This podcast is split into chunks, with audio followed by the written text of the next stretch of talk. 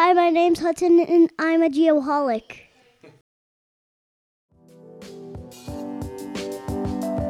Hello, Geoholics, and welcome to Bad Elves Point of Beginning, a segment specially crafted for the consumption of geospatial news, history, and technology. We hope you enjoy the content and perhaps even learn something. My name is Dr. Nick Smolovsky. I'm a geoholic, and I'm here to be your geospatial guide. For today's geospatial news, we're taking a trip underneath the seas near Shark Bay, Australia, an amazing ocean site roughly 500 miles north of the city of Perth.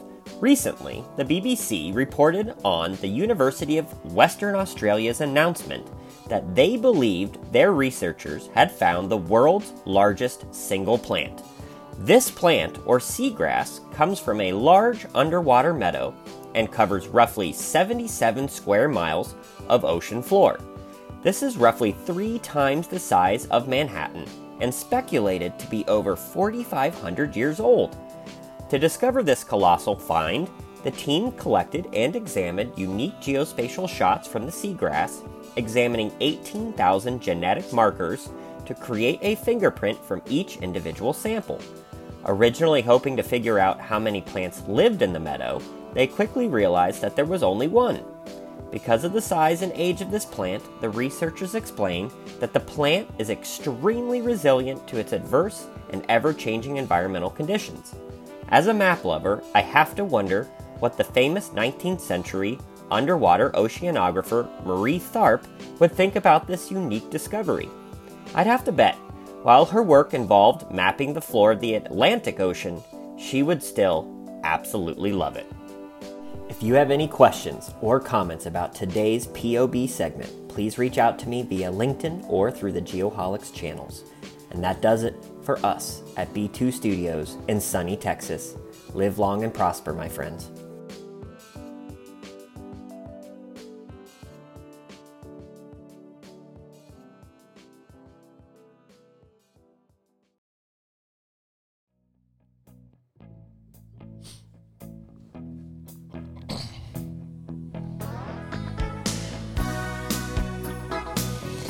Love this song, by the way.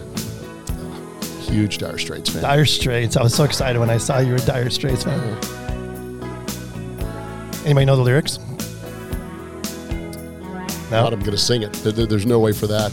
Yeah. Here I am again, mean old town. Please keep your day job.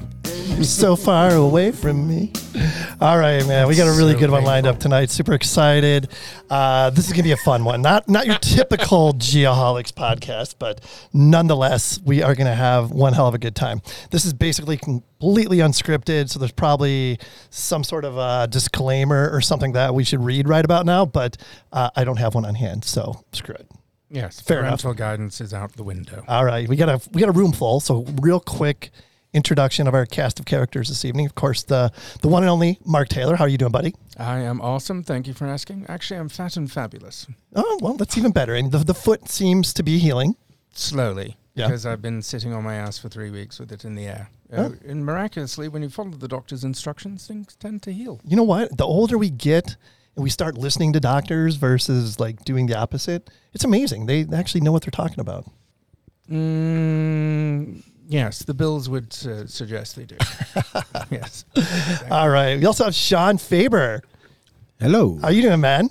Outstanding. Just back from vacation. Oh man, I, it, it was great. Awesome. Awesome. Very Awesome. relaxing. How was the weather? Uh, no May gray, no June gloom. Not yet. Yes, it was sunny Beautiful. just about every day. Awesome. Awesome. How many pina coladas? Uh, too many to count. Okay. Those fruit, fruity drinks are the Those- things that just absolutely crush me. Those rum, but it's Ugh. the it's It's the the rum rum my stuff. floater. Yeah, it's Yeah. the. I'm not a rum drinker. Not at all. you know, I'm not usually either, but when there's a person that brings it to you every 20 minutes, Yeah. and just uh, there's something about it, waves crashing, Very fruity true. rum drinks. Yep. That's where it is. Get caught up in the moment. Oh yes, I What was time? I was caught up in it. What time did you start? Uh, usually around 10 a.m. Nice. Nice. Yep. Yep. That his wife You knows. Tourist. Yep. We also have uh, another familiar voice, Nick Schlosser. Nick, what's up, man? How you guys doing? Doing well. Doing well. Long time no talk. Are you excited about this this evening? Yes, yes. Yep. Uh, I'm, I'm a little jealous of Sean's weekend getaway. Uh, mine wasn't as tropical. No. Um, but uh, I had a good good weekend. So uh, yeah, Awesome. yeah. Good, good, good. And uh, Connor, COG, What's going on? That that uh that voice just turns me on every time. Yes, I'm sporting right now. That's what the women say. No, I'm kidding. that nasally voice, yeah. Yeah, yeah, yep. Uh, anything to do with you?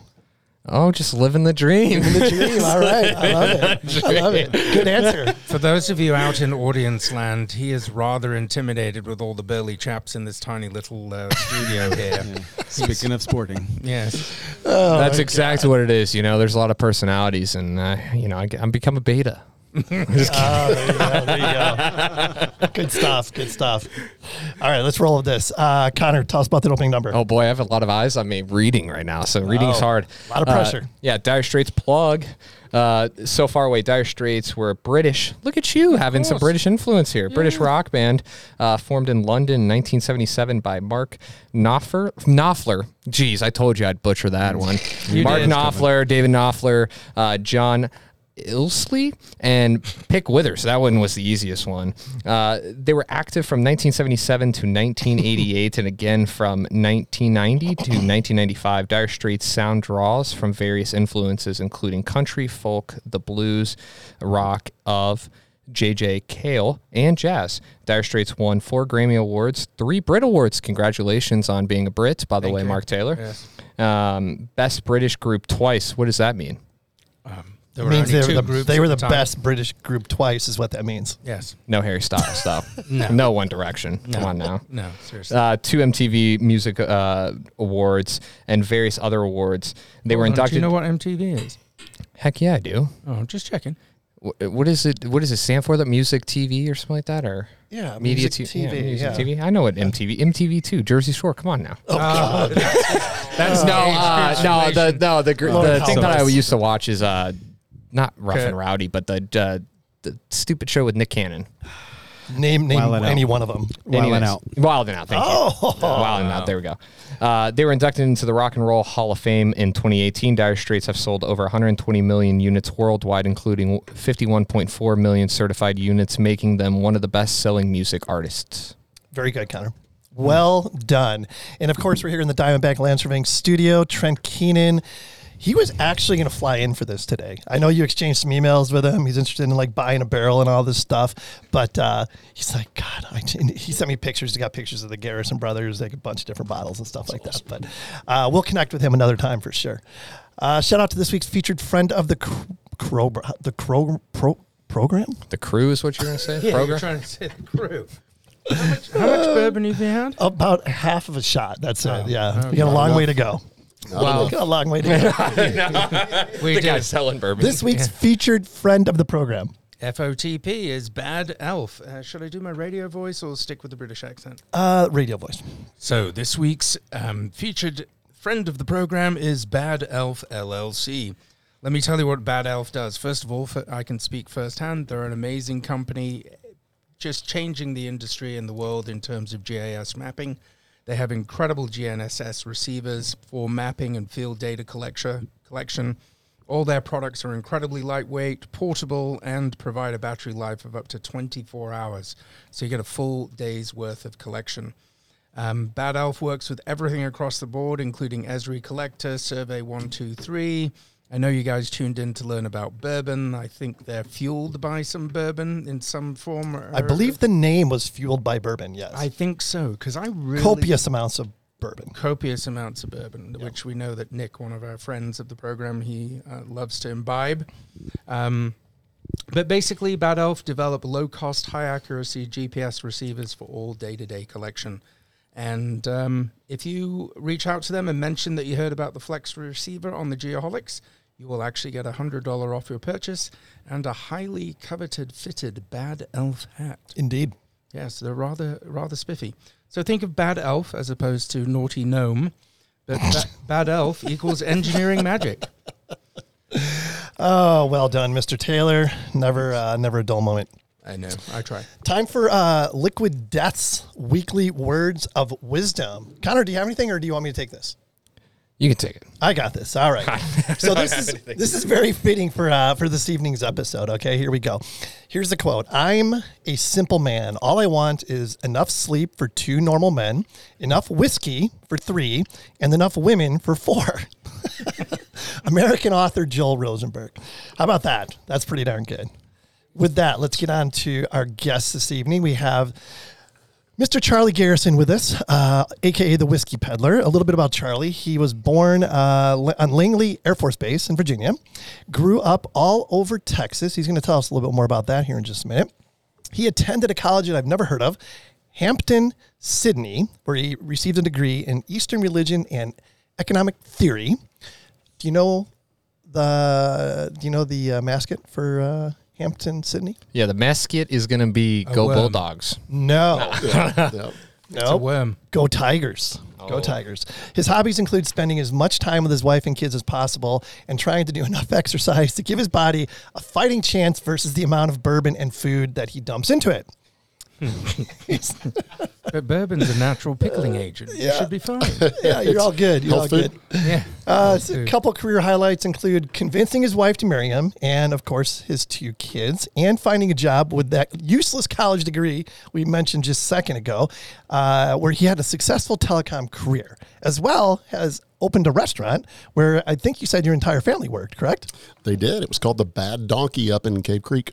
Oh, the Bad Dog! Oh, no way! no way. Are you ser- that sandwich shop? Yeah, Oh my that's God. hysterical that you guys know it. It was a I meltdown. love that place. Yeah, no, I was the guy sl- slinging the pizzas behind the counter. Oh my! I knew I recognized you when I saw you the first time. I swear to God. That's fine. No, I thought it was a police lineup. But That I, is I, great. It's, it could be a post office. Did, did you guys open one like in the high school or something? Or Yeah, we some- opened a couple of them. Yes, Yeah, yeah yes, lost my shirt, love man. Glad to get out of that business. well, I like the honesty. Of course, uh, another career highlight is helping build Garrison Brothers into a nationally respected and trusted brand, which is what we're here to talk about. Charlie, thanks so much for being here. We appreciate it. Thanks for letting me come in. I laughed all the lead up into this. I think I might be in the wrong room. Oh, I'm no, you're- concerned about where this is headed. You're in the perfect room. Trust me, trust me. So you come from a family of bourbon makers. No, God, no, God, no. I Wait, come that's what from, it says on the website. Oh God, no! Then My brother wrote it and he lied. Uh, no, we, uh, our our world is. Uh, my brother got into the, the the bourbon business by a giant series of stupid decisions, and uh, he was the first one in our family to to make bourbon, and damn sure the first one to do it legally. So Wow. Yeah. Sounds like a surveyor. yeah, yeah. So wh- whose crazy idea was it to make legal Texas bourbon? That's not where bourbon originated. Yeah, no, we so it, it's kind of a long story. The answer to that is is Dan. Is my, my brother's name's Dan. He's uh, a couple years older than I am. Incredibly unattractive and not much joy to be around. But the uh, idiot, as, as, as he's known. yeah, he- he's kind of an idiot. Yeah, but he also is my corporate boss, which makes you know. Can you guys edit? Are you able to edit? Then just check. um, but yeah, so Dan. Uh, I mean, and- everybody has an idiot for a boss, so I mean, that's yeah, yeah, everybody feels that, right? He wasn't an idiot till he started working. Especially for Nick him. over here. He's got a Uh, yeah, Dan in about 2000, uh, it's a longer story, but I'll just say he lost his job. And uh, he was sitting on his couch drinking bourbon, and his wa- wife walked through and yelled at him and said, You know, for all the bourbon you drink, you ought to make that stuff yourself. Light And, bulb. yeah, that's all he heard. He heard, I'm going to make bourbon. And a couple of weeks later, he went up to Kentucky and he managed to chase down a legendary distiller up there who got really excited about the central part of Texas and our water. So Dan is the guy that that started this whole thing, and I know he's the guy that started it because when he started it, the business plan he sent me didn't mention the fact that making bourbon was illegal. So made it pretty hard to sell the business plan. Banks weren't that fired up. So what was special about the water? there's a, a limestone in the hill country. So when you think of Kentucky, right, everybody likes to talk about Kentucky bourbon as the best bourbon in the world, and it is. Um, and the reason for that, in our opinion, or at least mine, is that uh, there's Kentucky has hundreds of years of experience, like working with bourbon and making bourbon takes time. You can't. Everybody in the world right now is trying to make it faster and find ways to scientifically speed up making bourbon, and they're making a bunch of garbage bourbon. It just takes time and practice, and uh, so they've got hundreds of years of experience. And the other thing they have is a limestone water that is unique to that area. Um, it's very old, It's very hard and it's very compact. And when the water runs through it, all the minerals get stripped out of the water and into the limestone, and it just makes the, the fermentation process go much better. So when my brother was up there, he met a fellow named Elmer T. Lee. Um, Mr. Lee was a legendary distiller for Buffalo Trace, and uh, he actually took my brother under his wing, which I cannot imagine why. But uh, Sympathy case. yeah, yeah, you know, unemployed guy drinks. You know, why not? He felt, Um, yeah, for the idiot. Yes. You know, he's bigger than me too, so he's going to kick my butt for you saying that on on, I- I'll, on I'll national. come home with you. Yeah, thank you, thank you. Yeah, Mark's Easy. very large, by the way. Yes, in all areas. Thank you. Just make sure you So- mention that. except for Hey, Connor. Things in the mirror may look larger than they're closer. Yeah, so Mr. Lee got excited about the water in Texas. Our limestone's really soft. When the water runs through our rock, it strips minerals out of the wa- rock into our water. So it's the antithesis of Kentucky, and the end result is they believed that it might make a unique bourbon. Not that it would be better or worse, but it was going to be unique, and that was the entire ambition of Garrison Brothers. We've never, never once have we wanted to be Kentucky bourbon. They kind of they're good at that, so we wanted to be something special. so you're saying that Arizona would not be a great place to to make bourbon in a sense. I know some guys that are doing it, and I will not say it's not a good place to make bourbon because they are also larger than me.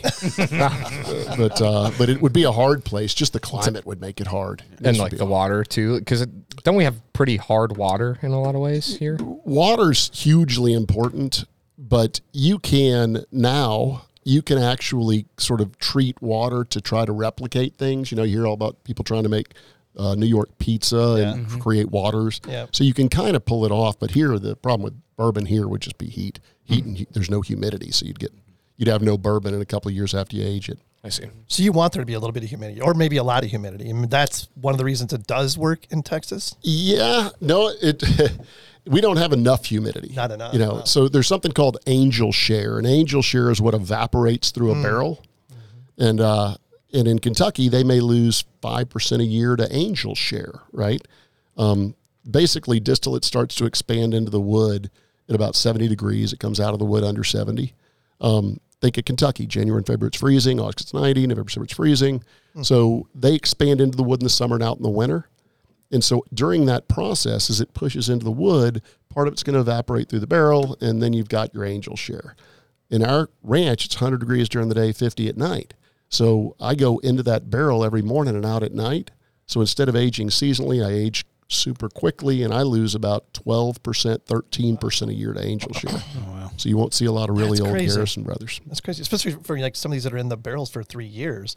So you're losing like what is that, Yeah. sixty percent or more? most of our bourbon comes out pretty close to four years. And then we've got some of our double oak bourbons that are 10 years. So, yeah, we don't have a lot of bourbon. Wow. Crazy, crazy. What are other uh, like unique challenges of making bourbon in Texas? You know, the laws, that was a good one initially, one, yeah. considering it was illegal. Um, but a lot of the money that goes towards spirits goes towards taxes. And we were very lucky that a dude named Tito started making vodka down there. And uh, our, our legislature kind of went, you know, that guy's generating some serious tax revenues. And so, after about three years of groveling to the legislature, they they decided they'd change the rules, and that let us start making bourbon. Wow. But yeah, so the, the legislature's a huge part of it. We finally got the laws changed, and we became the first legal, which is the key word, uh, whiskey of any type ever made in the state of Texas. I know there were hundreds of people making whiskey in Texas, but we were the first ones to get a to permit to do it legally. Yeah, So that's one. And then the second one is you don't know what you're doing. You know, that's the God's honest truth. When you start making bourbon, you grind, when you make whiskey, you start by making beer. You just grind up a bunch of grain and ferment it. You pump it over to a still, you start heating up beer. Alcohol turns to vapor at different temperatures. So you sort of learn how to separate out those vapors um, with a giant challenge that a lot of those vapors can kill you. Um, so you learn which vapors you can keep. Then you put all that distillate that you want to keep in a brand new, and this is why bourbon's so bloody expensive, charred oak barrel. Um, and then you stare at it for a couple of years.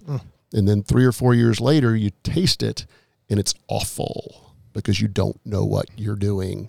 But then you've got you can't start with one barrel of bourbon. You know, you can't make a barrel of bourbon and stare at it for three years and go, well, that's awful. Let's make another one. Yeah. You know, so you start making barrels of bourbon. You start filling barns up. You start groveling with your neighbors to give you money to build barns and buy barrels, and pretty soon you've got barns full of terrible bourbon. Wow. Isn't it true the type of like barrel too goes into like the taste of the bourbon? I just watched a video on Maker's Mark probably a couple weeks ago Yeah. on, on they they get their barrels from the same place. So like I'm just kind of curious on the barrel um, barrels, aspect. Barrel's the biggest part of bourbon whiskey. So when you know what I was saying earlier, when you're making whiskey, right? You grind up your grains, make your beer, ferment your grain, put it in a barrel. Well, most whiskeys reuse barrels over and over and over again. Um, and the reason they do that is think about it. When you light the inside of a barrel on fire, all you've done is made a Brita filter, right? You've cre- activated the charcoal. And so, what most whiskeys are looking for is that filtration. They're not necessarily looking for the sugar compounds that are in the oak. When you're making bourbon, you've got to use a brand new barrel every single time. Oh my God. Yeah. So, if I use it once, I got to sell it off. So, I sell it off to the scotch guys and the whiskey guys and all those guys. But it's all the sugars in that wood. So the new barrel is really what makes bourbon sweet, is what you're saying, versus the Scotch where it's not as sweet usually, and, and all the other different types of whiskeys. Uh, like, but Canadian or isn't Canadian whiskey sweet as well? Is that a similar concept or? Uh, Canadian whiskey's rye, so you can get a lot of pepper out of a lot of Canadian whiskeys. The thing about a lot of the Canadian whiskeys is they're just good. Those guys make really good whiskey up there. So that sweetness compound you're getting, you know, is a lot of Canadian whiskeys are are either straight rye, they've got some corn in them, but uh, and corn gives you a lot of sugars. But when it comes down to bourbon, you know, there's different flavors that you're going to get out of those sugars. And the art of really developing bourbon is learning how to work within the sugars within that barrel. So, I mean, when you're drinking the small batch, which I notice you guys have drank pretty pretty vigorously, um, It was. It, it wasn't It's horrible. delicious. it's pretty good. yeah, you know, you get a lot of vanilla out of that, a lot of caramel, you know, a lot of really rich, heavy notes, and that's that wood. And and you add that wood to the insane climate on our ranch, and we're able to extract a lot of that sugar, a whole lot of it. So when I'm done with a barrel, we're done with it. What what we what we wanted it for is no longer valuable to us. and are you able to extract more because of that temperature gradient daily instead of over Mm-hmm. the course of the year, like you were saying? Yeah, there's a, there's a fellow that writes a book called the Whiskey Bible, and you know he's a pretty respected guy in the whiskey world. But uh, he actually wrote that in one year on our ranch would be the equivalent of about four or five years in Kentucky, just in the climate exchange. But the com- with the good comes the bad. Like I said, in, mm-hmm. in Kentucky, if they lose four percent a year in eight years, they got plenty of bourbon left in a barrel. At twelve percent, do the math. Mm-hmm. You know, in Right. eight years, I've got a bottle bottle. You know, mm-hmm. in that barrel, which my brother doesn't care about. Yeah. My brother likes to spend money. He wakes up every morning and says, "How do I spend some more money making bourbon?" That's that's his. It's his total driving force. He doesn't care oh. less what it costs. He just wants to make it better. All for the better. Yeah, that's all. the He, better. Hey, I can't complain. I just drink it. There you go. There you go. So what's the type of what's the type of wood then? It's oak. Yeah. So All oak. All oak, yeah. So if you want to call it bourbon, it has to be oak. Doesn't have to be American oak. That's sort of an urban legend, but it has to be oak. And it's just, you know, bourbon is uniquely American. So when you think of the rules in 64, a bunch of bourbon distillers managed to write some rules of creating and putting bourbon on a bottle. And they got that to LBJ, who actually signed it into a law. So now if you see bourbon on a on a bottle, that it has to be made in America. It never had to be made in Kentucky. That was always hmm. urban legend. Yeah, that that was the marketing guys going, you know what? This is pretty cool and we're good at this up here. Kentucky still makes, you know, 95 probably plus percent of the bourbon, but it doesn't have to come from Kentucky. It's got a- the B, the, they call it the ABCs of bourbon. The B is it has to be that brand new charred oak barrel. C is it's got to be 51% or more corn. And then it, there's a bunch of other stuff that just gets sort of geeky. what was the A? A is American. Anywhere in America, you can call it bourbon. Got it. Got it. Speaking of which, let's uh let's pass that next one around here while we're talking. yeah. What what's the next one? So the first one you had was called small batch. That is the only thing that, that our master distiller, our master distiller is a dude named Donnis Todd. Um, Donnis Todd is a true American badass. And uh, so Donnis came to us before we made any bourbon, and he's he's sort of grew up, you know, not literally, but he showed up and started making bourbon from day one with my brother. Oh wow. And uh, so everything that Donnis makes on the ranch is called small batch bourbon. 74% white corn, which is unique. It's a food grade grain. 15% soft red winter wheat and 11% barley. That is the mash bill for every single Every Garrison single- Brothers you've okay, ever had. gotcha. Yep. Um, how, with, with one exception of one called a high rye. Donnis does what Donnis wants, and then we try to clean up that sort of how to turn that into a product after the fact. So he's done a rye, which I, I did an auction a while back for the Alamo, and one bottle of that rye went for twelve thousand dollars. I, I just sat there thinking, "What an idiot! I could have put a case of that away, paid for my kids' college." But uh, but yeah, so that's everything we make, with that one exception, is the same mash bill. And he wakes up every day to make small batch bourbon. And then over the years, he started to identify patterns and trends that were coming out of our wood, the oak barrels that we use. And one of those trends was a honey characteristic. So he started combining all of those bourbons together and aging them in a separate barn and uh, trying to enhance that natural honey. Honey is the honey flavor is one of the natural sugars in oak. So it's it's all about trying to find what it is in that particular oak barrel and make it more elegant and bring it out. And so that's what he's done with our honeydew. So the one you're drinking now, we made because my brother's wife told us to. Um, It's the first kind of uh, delicate bourbon that Garrison, probably the only delicate bourbon Garrison Brothers has ever done. And it's the only 80 proof bourbon we've ever done. And you'll get some honey finish to it when you drink Yeah, it. you can on the nose, you can definitely Mm-hmm. get it. That's why Connor's smiling. That's exactly why I'm smiling. So delicate. He's not a very robust chap. You're gonna hurt my feelings over here, man. Oh, darling, you know I love you. So Charlie, I, I I gotta can't understand you. Is it tramp or chap? Was it a robust chap? Robust chap. Chap. Okay. Yes. Sounds Oh. like it. Not where you're going, Texas boy. I've seen chaps. Mm-hmm. Oh, sorry. yeah. Assless chaps. Yeah. In, in Cave Creek, nonetheless. You know, I thought this geoholics thing would be all classy and poised. No. no. you thought wrong. They're, they're They're, only- they're, they're with the neighborhood. Yeah. yeah, the only geospatial information we're going to give are the GPS coordinates of your bombs. yeah. That's it. Yeah. So we can find them. So I, I hopefully I have this right, but I, I was talking to a gentleman yesterday, um, and he said there's a funny story about this one. He's like, ask Charlie about the story about this one. It's really funny. Do you know what he's talking about? I was probably making stuff up. Yeah. um, chances are it's that my brother's wife is, uh, she was our first investor. She is still one of our largest investors. Um, she's just a stud. Uh, she, she's unbelievable. And uh, she started telling my brother that he needed to make a honey finished whiskey. She's got really good friends that own a wildflower honey business, and it just made sense to her. And the problem with a honeyed whiskey is, I believe, and as does my brother, that if you drink honey flavored whiskey, you're going to go to hell, right? because think about it. When you start thinking of those, and I'm not going to name names, but if you think about the giant mass produced honey flavored mm-hmm. whiskeys, those are what you drink after your 14th beer, right? And, and you shoot them back, and it's meant to just be like a yeehaw moment. Yeah. We make stupid expensive bourbon. People don't drink Garrison Brothers for a yeehaw moment usually. And uh, so we were not too eager to make this. So we made up every story under the sun about, you know, stills are at maximum capacity or whatever. and then she finally, my brother came in one day and said, uh, We're making honeyed bourbon. And I don't know what happened to lead to that, but we started to. And Donnis um, looked at it and said, Look, I can make good honeyed bourbon. And I went, That's, I don't believe you, but okay. Yeah. And uh, to make a long story short, he starts out with our honeydew by starting by making the small batch. So again, honeyed bourbon's supposed to be dirty, cheap bourbon, right? This stuff's 80 bucks a bottle. And uh, so he started out with the small batch, which was already expensive as heck to make. And then he uh, would take the barrels that had that natural honey finish and imagine though that finish at about 125, 135 proof, right? It's just, it's, it's fabulous. Um, but we were looking for a sort of a feminine, delicate kind of bourbon. And so he said, Look, I got to get it to 80 proof.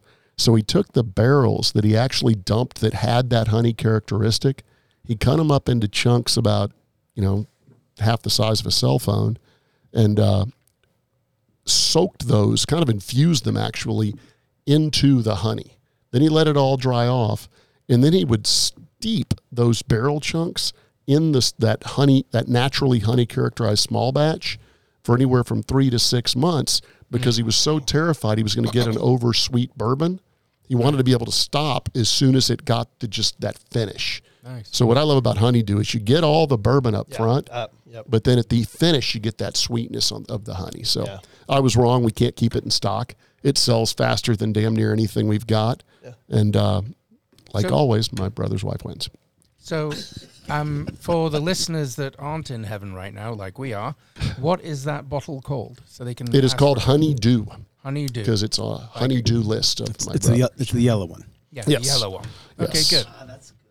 Yeah, That's- see, yeah, it's really see? good. Got a great finish. Thank you, thank Yeah. you. It does have a Connor esque finish. Very delicate. very Very delicate. yes. Guys, if you could see flower. Connor, I'm sorry, but he doesn't strike me as delicate. Yeah. You know, Okay, it- no, it- no, maybe if he shaves. What do you think? Uh, Okay. Maybe. Let's I'm not too frail. delicate. I'm not too delicate. so you talked about Buffalo Trace having an influence or or the master person that you went to and had, you know, helped you guys out. Sean and I are big Bland fans, right? Characterize you as a Bland fan at least. I would say I'm a I, I'm, I'm a Blanton fan. That- that- Oh my that's God. it's one of the big one that Yes. That huge. helped evolve me into. Yeah. And actually, to to Charlie's credit, I did a whiskey dinner many years ago, and that was one of the introductions to a higher level of whiskey or a higher level of bourbon, I should say. Yeah, mm-hmm. that's what that's what introduced me to to bourbon was was Bland's. So, So like, you're what makes it? Yeah, yeah, I was ruined. I, you can't find the damn thing either. I, I anyways, It's, it's my perfect flavor profile, and everything gets judged to it. it is. I agree. So, so what makes it so special? And like, is that an influence in your guys' distillery process and creating your bourbon still?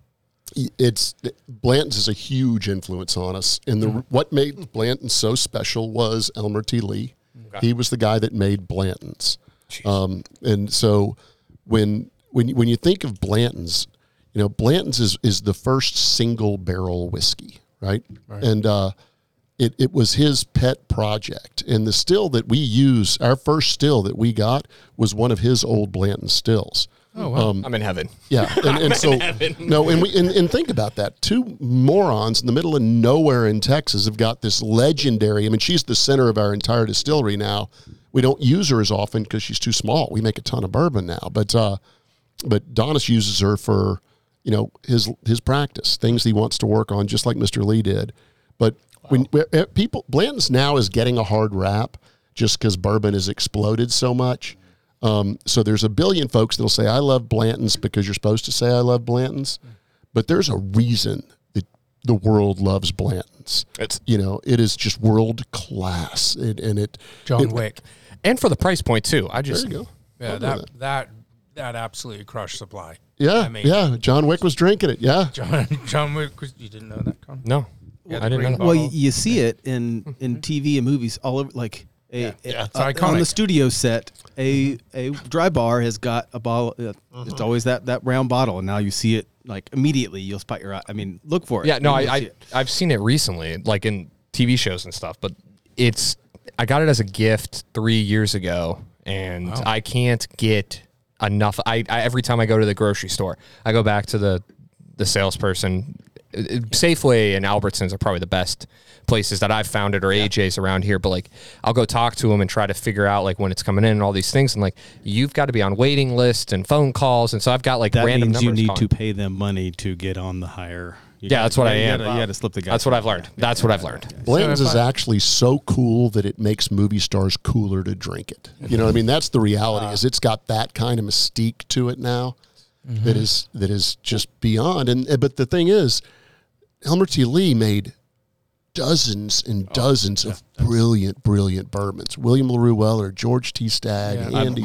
My my new favorite is George T. Stagg. That Yeah. that, Yep. Stagg and Weller. Yeah, wait till I get you to the Balmorhea. I got you, Oh, man. That was uh that was my main question is what do you think about this third or third I call it a third party market, but this market where these guys keep really good bottles and then trade them with each other and no one actually drinks anything. You just, oh, I'll give you two Staggs for a pappy and all I've this stuff, that and then they just keep this, and then you know, I what, what, what I, I know you have opinions. I got tons of them. Yeah. Most of them are dumb. Um, the, the the the secondary market in a million ways bums me out. Sure. but there's not a distillery in America that doesn't also play to it. Okay. You know, we'd, we'd be lying if we said, ah, that's just terrible. You know, heck no. They, those guys live for bourbon. You know, they literally wake up every morning. You're talking about lining up for your Blantons. Yeah. That every single liquor store in the country, when when Buffalo Trace does their their you know seasonal releases, th- those guys have to fight off lines in the morning. And, it, and it's the guys that some of them drink them, you know, and, and most folks, if they can do it, they'll get two. They'll take one and drink it, and then they'll park one for eternity. Um, and as I understand it, it's gone up. Somebody told me the other day that an investment in fine bourbon 10 years ago would have made double gold. Oh wow. Yeah. So, Yeah. so you know that market. I don't know how long it'll be here for. The one personally, I think that there are so many smaller distilleries now that's bourbons are starting to come of age that I think you're about to see a whole lot of really brilliant bourbons on the market. A whole lot. Private equity hit it hard about oh, five, six years ago. Mm-hmm. Really? Yeah. Which means about now. Yes, it's going to be worked released. Some of those kinks, and they're getting those two and three year olds that are going to start. I mean, they're Just- like, you- like yeah. you just described. When I'm traveling around, my favorite thing to do is not go and, and, and get the most brilliant whiskeys of the places that I'm going.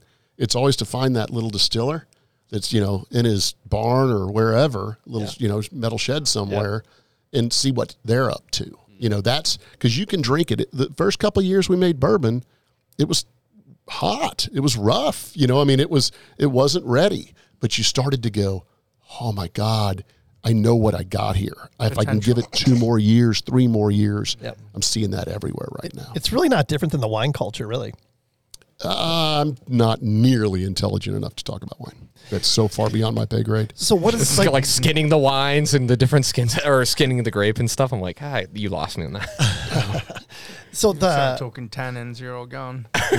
yeah yeah. So like holding on to a bottle like that and it as it ages, how how does the flavor profile improve or does it? It doesn't. Once it's in the bottle, Yeah. as long as you take care of it, it'll just park. You know, it, it'll be perfectly still. Get you got to get it out of the barrel. Yeah. What know. does take care of it mean?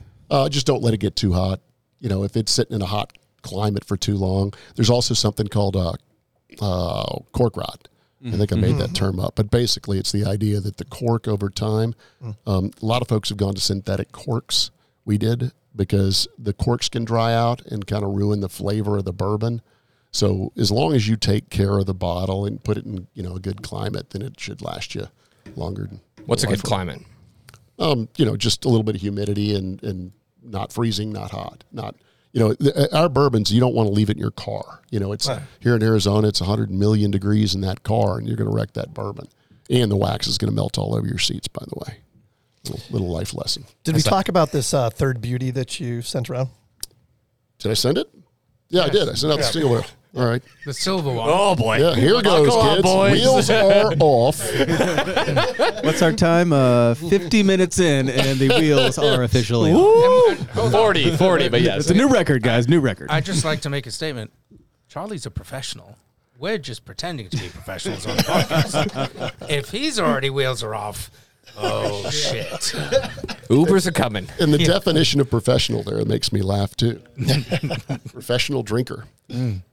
Wouldn't So- that be a great title? It, So it's a silver bottle, and it is named It is called single barrel. single barrel. And so we're perfect segue from Blanton's, right?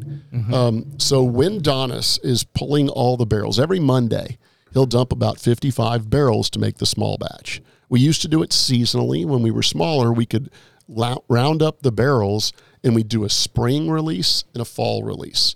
And those, each one would be very unique because the bourbon was aging so quickly where we were. And the, you know, you get your grains, you get your different seasons. So those were really unique. And then we kind of outgrew ourselves. You know, we, we, we started adding stills, making more bourbon. And uh, finally, we started to learn about what's happening in those barrels. And so when Donnis is pulling his 55 barrels for his small batch every single Monday, he's thinking about certain flavor profiles that he has in his mind, and he wants to marry those together to get to our small batch. Small batch is what Garrison Brothers considers our fundamental root bourbon, hmm. right? Hmm. But he'll get to barrels that may have really big, bold, unique flavors to them.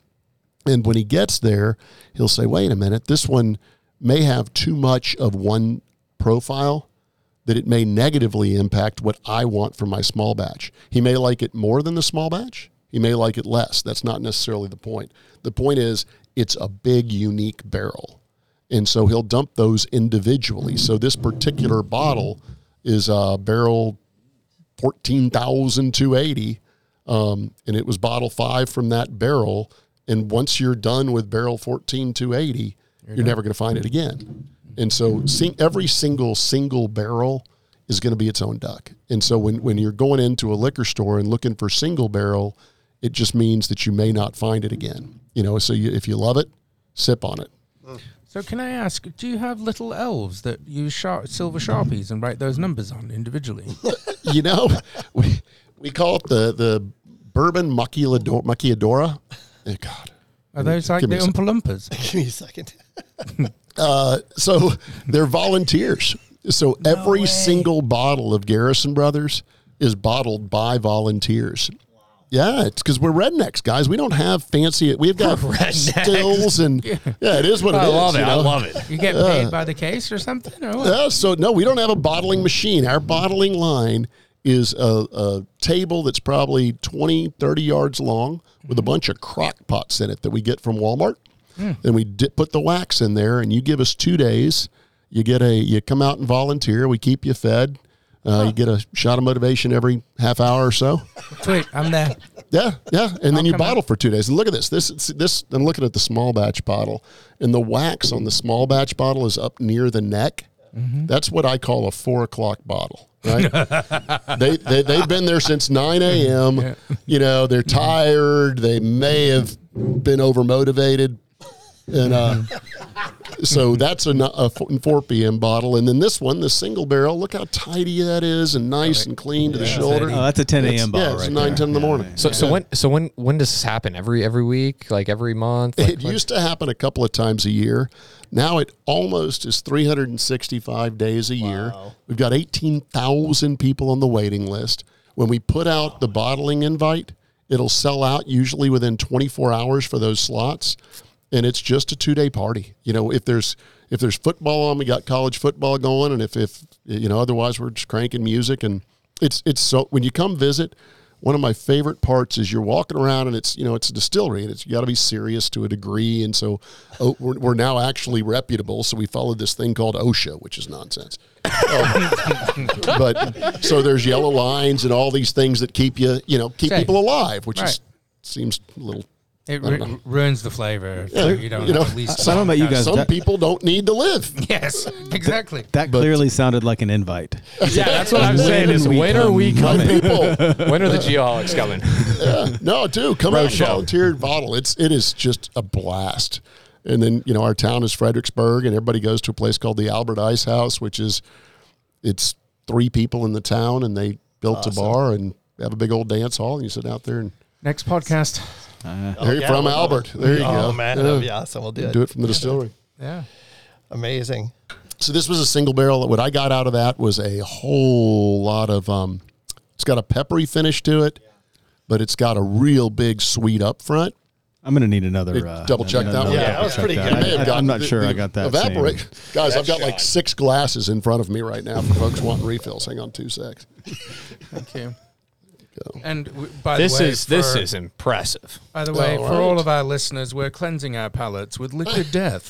Friend of the program. Friend of the program, mineral water in a can. And it looks so macho. You know, if you're drinking liquid death, that's awesome. What's the what's the typical price point for uh, this single barrel? Not enough. I'm just curious. Thank you. Yeah. no. So so small batch typically is going to run you from eighty to ninety bucks. Single and honeydew will be about the same. Uh, single barrel typically is about one ten to one twenty. Um, and then when we get to these other guys, buckle up. It goes up from there. Buckle up, Did I cowboy. explain why? So let me ask you this: Like, Because your brother. I- again, I'm, I'm, I'm, you know, bringing up the whole wine culture, I guess. But you know, in in in, in that culture, there's a sommelier, right? Like expert, you know, wine, whatever. Is there anything like that on the whiskey side? There's some folks that are starting those types of programs, you know, so you can go get training in in whiskey, and there is certified spirit specialists. Yeah. So most of the folks that are out selling it have a certification to understand spirits.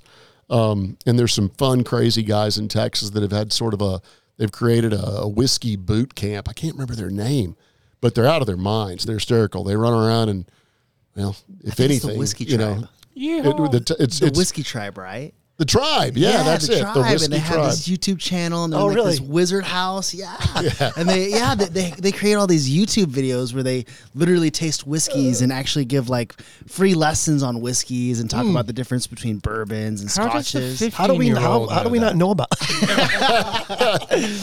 My, well, let's just say For, I, the, for I the grew up- listeners, his voice.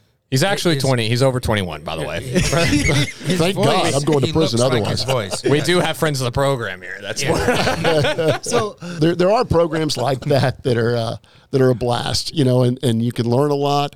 But more than anything, you can take tours. You know, go down and do the tours, of all the distilleries. Go out to Kentucky. The Kentucky's obviously got the Bourbon Trail, Yeah. and you can go see giant, awesome distilleries that are just elegant and gorgeous. And then you can come down and do what we call the Texas Whiskey Trail. And it's, you know, guys in barns that are wearing boots and shorts coming out and they're making it and they'll show you around. And, you know, that's the way to learn, man. That's, it's fun. The Whiskey Trail just brings me more joy than I can tell you that. we gotta we gotta make a trip. So a uh, a quick story. A very good friend of mine. I introduced them to Blanton's, and I was bragging that I had collected all the horses, but I was missing one letter, and it's so bloody hard to find. And you're like, I'm not buying this bottle because I've got six N's. Sod this for a game of soldiers. So he calls me and says, Hey, Mark, we took a trip. Me and some buddies. We're on the uh, Bourbon Trail. I'm in Blanton's right now. What letter are you missing? So I tell him. Well, anyway, he's so shit faced he couldn't remember. So when I when I meet him a week later at Steak 44, he gives me a bag, and I go, "What's this?" He goes, "I couldn't frickin' remember what letter you were missing, so I just bought all of them." Oh. That's a good friend to have. and I'm like, friend. "You're telling me that instead of spending two thousand dollars on Blanton's to get all the bloody letters, I could have spent fifty bucks?" It's like. Yeah, I guess so. I go, well, I'm an alcoholic. My name's Mark. That's awesome. Gosh, how did he find? Just, just you can go to that distillery Yeah. and it, it- they'll they sell the bottles there. Like, Yeah, so they have a really neat because of all you know, the, all the horses replicate yes. that Kentucky Derby. Well, they'll send sell you a stave of a barrel or half of the top of a barrel, and you can actually have LED lights. You put your Blanton's bottle on, it lights up. Oh, I've seen- the yeah, yeah, yeah. So they sell all of that along with. I've been contributing to his. uh He's trying to get that, so I've been contributing to I- Sean. By him, organic it's Sean. It's I got or- extra organic letters. quest. Okay. So Uh, no, no, I'm, it- I'm organic. It's gotta. Yeah, it's I gotta be natural. It's, it's gotta be natural. It's cheating. So that's why I have three collections going now. how many letters do you have, Sean? Five. You And got are they all ends like his or are they? No, no, they're all different. They're all they're all unique. All right. Yeah. We should do something like that. What's with the one? B- like B's the hardest? Idiot.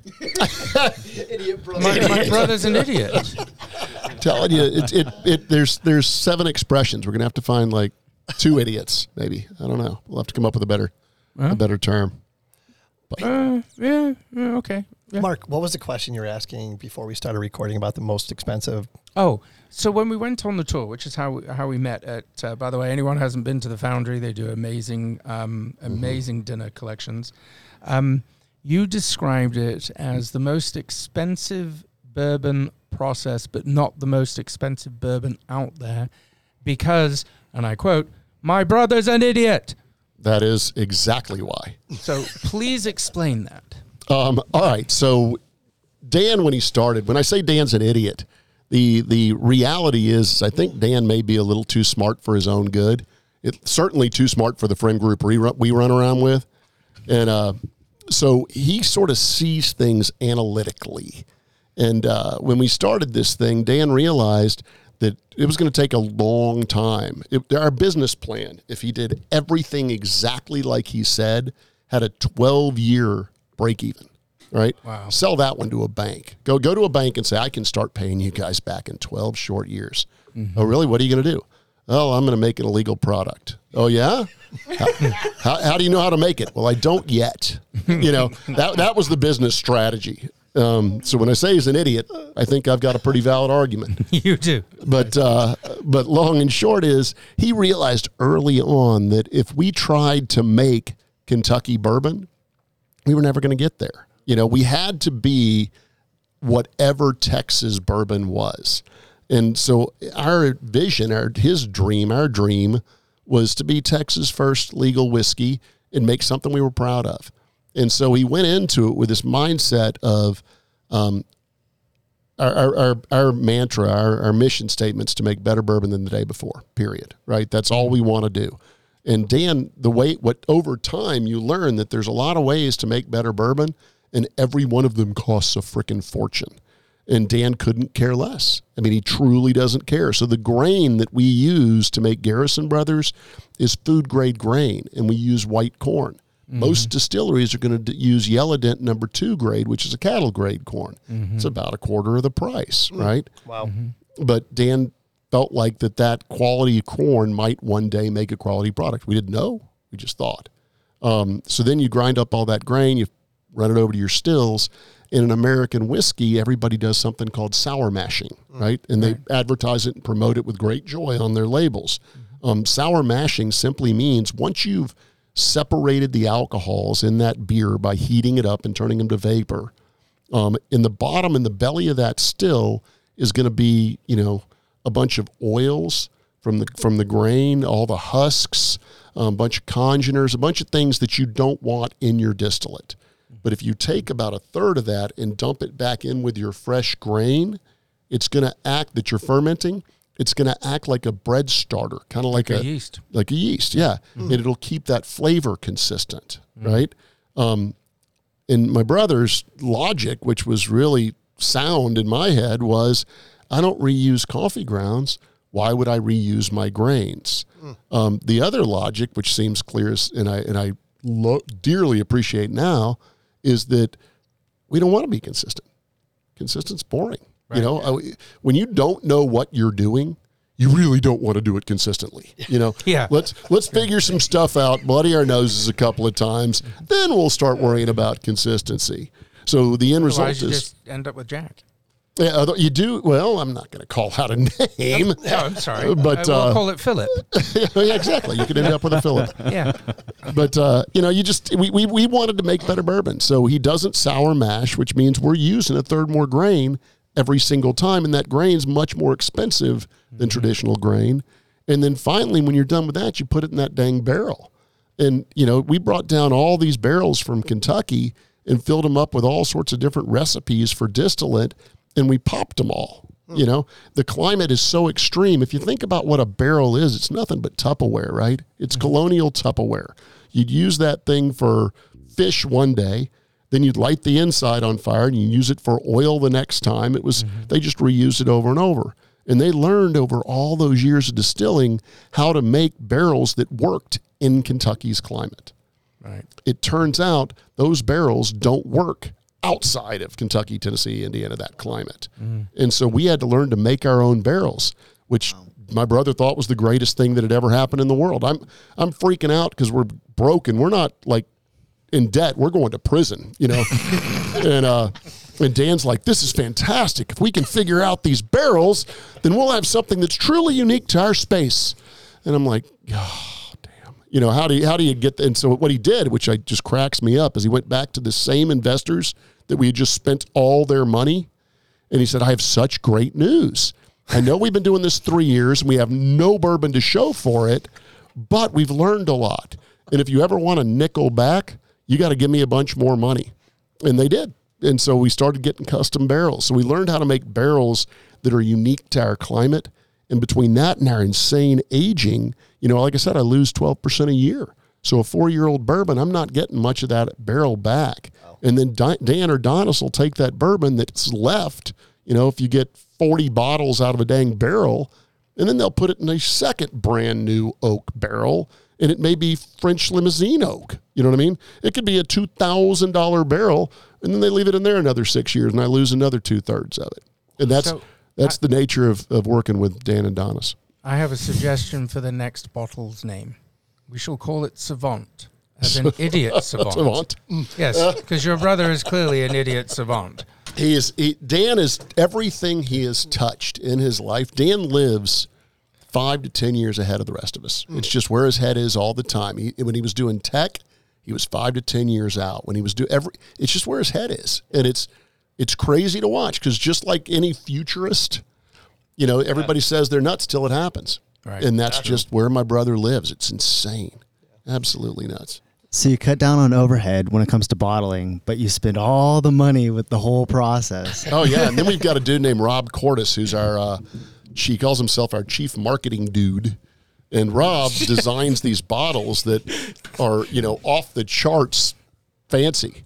And, and I love it. You know, my ego is stroked beyond belief. You walk in and you see all these colored waxes and the band and the star and, and he, he literally the the stars he etches the first one every single time to marry the ingredients of the bottle to the package. He's he's just a total creative guy. Is that like the medallion over there on that one? Yeah, that's that's this is all everything you see on a bottle. This is Balmorhea. We'll drink it next. But uh, yeah, everything you see is Rob. I mean, look at that. He's got the the blue for. this was named after a state park in Texas called Balmorhea State Park.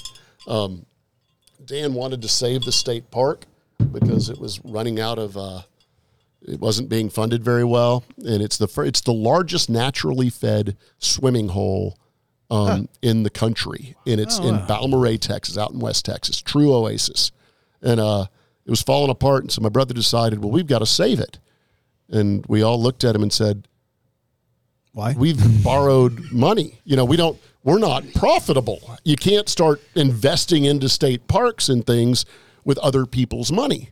And Dan said, "Yeah, we can." And so he created brands. So he created Balmorhea, named it Balmorhea after that state park, and a percentage of all the money that comes from Balmorhea sales goes to that state park. And as we speak, he is in Balmorhea right now, um, and he's planting trees there. He's, he's created an endowment, and he's like I said, he was five years out. He started this thing eight years ago to raise money for Balmorhea. It's open again. They had to close it at one point, and now he's got a hundred year plan he's working on to keep Balmorhea sort of this. If you grow up in Texas, you lie to everybody and you say, "I learned to swim at Balmorhea State Park." Right? It's one of those things you tell. Nobody did. Nobody learned to swim from Balmorhea, but you have to say it to be a true Texan, and it's so Dan's Dan's working on it. So what makes uh, Balmorhea special? Uh, second beer, I'll let you try it. and We'll taste. Is it the water from the park? No, no, no, no, no, no, no, no, no. I'm like, It's uh so this everything like I said starts as whoops, hang on. Hang on, 2 seconds. I got mine. Kent needs one. Yep. All right, so what you got here before you kick it back is 115 proof, right? It will it will The make wheels were going off about Yeah. 10 minutes ago, 20 minutes ago. It'll, it'll it'll make you blind or make you pretty, one or the other. But uh, it is double oaked Garrison Brothers. I know I've had too much. I didn't sniff the bourbon. I started sniffing the microphone. the thing's sitting in front of you. Yes. When we're done with this, we'll see if Mark finally thinks that Connor's pretty. But uh, That's a couple no more shots. Steve. mind. That's a couple more shots you need for that one. I got a radio face. Blind at that point. Yeah, so Balmorhea is it starts as the small batch, but when he's finding barrels that start to have a, a real white chocolate characteristic, then he starts to separate those out. And it's exactly like the honeydew. He has barrels that are made now that are specifically made with that in mind. So he'll finish it three, four years as a traditional small batch barrel. And then once he finds those ones that have that that unique sweet white chocolate sort of angel food cake kind of character, But how does he find Angel those? food cake. How does That's he, it. How does isn't that he it? know? It's crazy. How does he know? Because he's tasting them. Every barrel that comes off the ranch, every single barrel, and we're at forty thousand three hundred as of today. Wow. he's tasted every one. That's when does he tastes taste them? That's like in the job. morning when he he, goes in up? at four thirty in the morning, and he, he he zeroes in on the barrels he's looking for that day, and and he sips through them, and you know he's he's the guy's insane. He's His unreal. palate has to be unbelievable. I want It- that it- job. It is so much so that the whole COVID scare my biggest fear wasn't I'm going to die. It's what happens if Donnis loses his taste. That's, that was hundred percent of our panic. Yeah, we would like separate him out. He couldn't come near people. He was permanently Had him- yeah, if he was in a barn. We wouldn't go in the barn. Yeah, it was because Everyone left the ranch for the time, right? yeah, so it spent three year, three or four years, probably about four years on this one in this in the traditional small batch bottle, and then another two years in a bottle, in a barrel that was specifically he had specifically made because he's learned that those barrels draw out more of that white chocolate, that Angel Food that. And I'm loving it because Mark's taking said angel pictures of the food, bottle. that's- Yeah, that's exactly what I was getting. Yeah. that Isn't that food. crazy? Yeah. It's this on ice cream. Life's good. Mm-hmm. Yeah. Go back to Steak 44, mm. get their their their ice cream and whatever they've got like a finished dessert. Pour this mm-hmm. all over it. Oh, my Oh. god. So Kent, one word to describe that. uh, exquisite. Connor, Delicious. Sean. Uh, I like dessert. Well, for me, orgasmic. Of course, Oh, of course. There, there seems to be a theme that, that Yes. comes back. Absolutely, it's the boarding school. But it is. That's, It's clearly it's Connor. the boarding school. yes, it's the boarding school in me. Absolutely. Yes, I did go to Hogwarts. Splash that. My brother and I Once more? each went to boarding school. My dad went to a boarding school because he was a Navy brat. And my brother and I are the only guys to have the record for going to one of the oldest boarding schools in the country. And we each got kicked out twice. Twice. Yeah. They took you back. Yeah, we didn't want to. Dan was really good at football, and I was Dan's brother. So there was potential. Yeah, but we didn't want to be there, so we went back and went, well, what do we got to do to get kicked out? It took about 15 minutes to figure out. We got ourselves kicked back out. Well, what'd you get? What'd you get kicked out for? Can you, can you don't talk see about that's- I, I don't, I don't think that's really necessarily part of the story. Her name was Mary Sue. No, no, there's like an internal damnation part of it. It's it's awful. I'm teasing. No. So I'm backing up a little bit. So the the barrels. For, how many barrels do you have at one time that are live? I guess. So it varies pretty wildly, to be very honest. It's uh it really depends on what we're trying to do. You know, I mean, if if you think about the that's a that's a really tough question to answer because now we've gotten to a point we've been doing it long enough that we really do understand what's starting to happen in those barrels. So Donnis knows what projects he's got going on. He, there's a couple he's working on right now that he's five or six years in that we didn't even know existed. Wow. You know, and so he, he's always got different things coming, and uh, so it, it's almost impossible to answer that. I bet you at any given time he's probably got a thousand barrels that he's got beat on, where he's like, all right, this group is doing X, that group's doing Y. Um, but I, but I'm, I'm, it's a pretty wild guess. So what kind of like maintenance has to take place for these barrels? Like, do you have to turn them once in a while or something, or I, how, do, how does that process work? I have, a, I have another quick question on. Yeah. Does Donnis have a protege? He's, he's got a, he, he does actually. Donnis has got uh, I want to say six production operators is what he calls them, and and Donnis is he came to us right out of the military, had an entire career in the military, um, very funny career. Donnis was Donnis's grandpa was a very respected distiller in Ohio uh, during that whole prohibition thing, and uh, and Donnis always wanted to be his grandpa. You know, his grandpa was his role model, bit old ham hook hands and that whole thing, and uh, so Donnis has been distilling forever. And when he was in the military, he was all over the Middle East, and you can't get booze in the Middle East, but you could if your CO had Donnis on board, right? And so Donnis has been distilling for forever, and uh, but he has that military mindset that you come into Donnis's world as the FNG. Period. You're starting out as that entry level, and you're going to work, and you're going to work, and you're going to learn how to make mash. You're going to grind grain, and over years and years and years, you're going to get moved up once you've proven competent. It doesn't matter how long you've been there, you got to know what you're doing. And so he's got what he calls them production operators, and there's some of them have been with us for God, 15 years. That that oh wow. yeah, and those guys they know how marketable they are. You know, we, we live in the hill country of Texas is, in in our opinion, is kind of like heaven. Uh, But I can only imagine how often they're getting recruited away all day long. You know, they they're they're they're pretty respected at this point. Any one of those folks would would easily pick up an offer at any other distillery in the country. So is there like a natural ability or like isn't there some like you mentioned the sommeliers like some people have a better sense Palate. of smell and a better mm-hmm. palate than others mm-hmm. like and Yeah. I guess that's how you weed through them but but Donnis is tasting our barrels. Donnis is tasting them with those folks. He'll bring them along and say, "Hey, here's do you get this? Do you get that?" Mm. But uh, but you know, Donnis is the final word of every barrel that leaves the ranch. He won't let a single barrel because a single barrel is, you know, so much a black and white example of Garrison Brothers on and on what happened in that wood that he's unbelievably protective of his single barrels. I mean, this year I want to say we had a total of maybe two or three hundred that were available, and and if you think about forty thousand barrels on a ranch, there's a ton that could have been. Donnis will dump it before he'll bottle it if mm. he's not comfortable. I'm picturing Donnis as like this mad scientist kind of uh, individual. Big old tatted up, flames on his arms. Yeah, yeah. He's he's.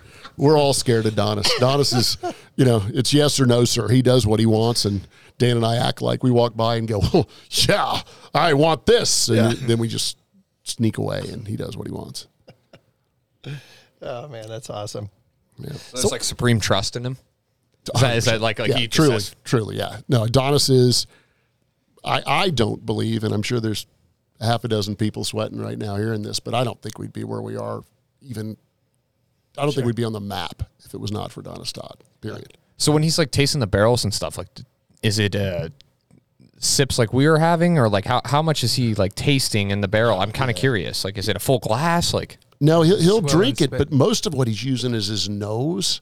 So he's nosing it like crazy, and then he'll he'll take a teeny little sip of it. He'll only do a couple of barrels a day, you know, but he'll go in every morning, or I should say, he goes, you know, a couple of barrels in the morning. Never enough to to feel anything, because keep in mind these barrels are 120 to 140 proof. Yeah. You know, we haven't we use rainwater to proof our bourbon down. Remember I was talking about our well water? Yeah. Mm-hmm. Mm-hmm. It's awesome for fermentation, mm-hmm. but it's got sulfur in it. It smells like rotten eggs. It's terrible to drink. It wrecks a coffee filter in a month.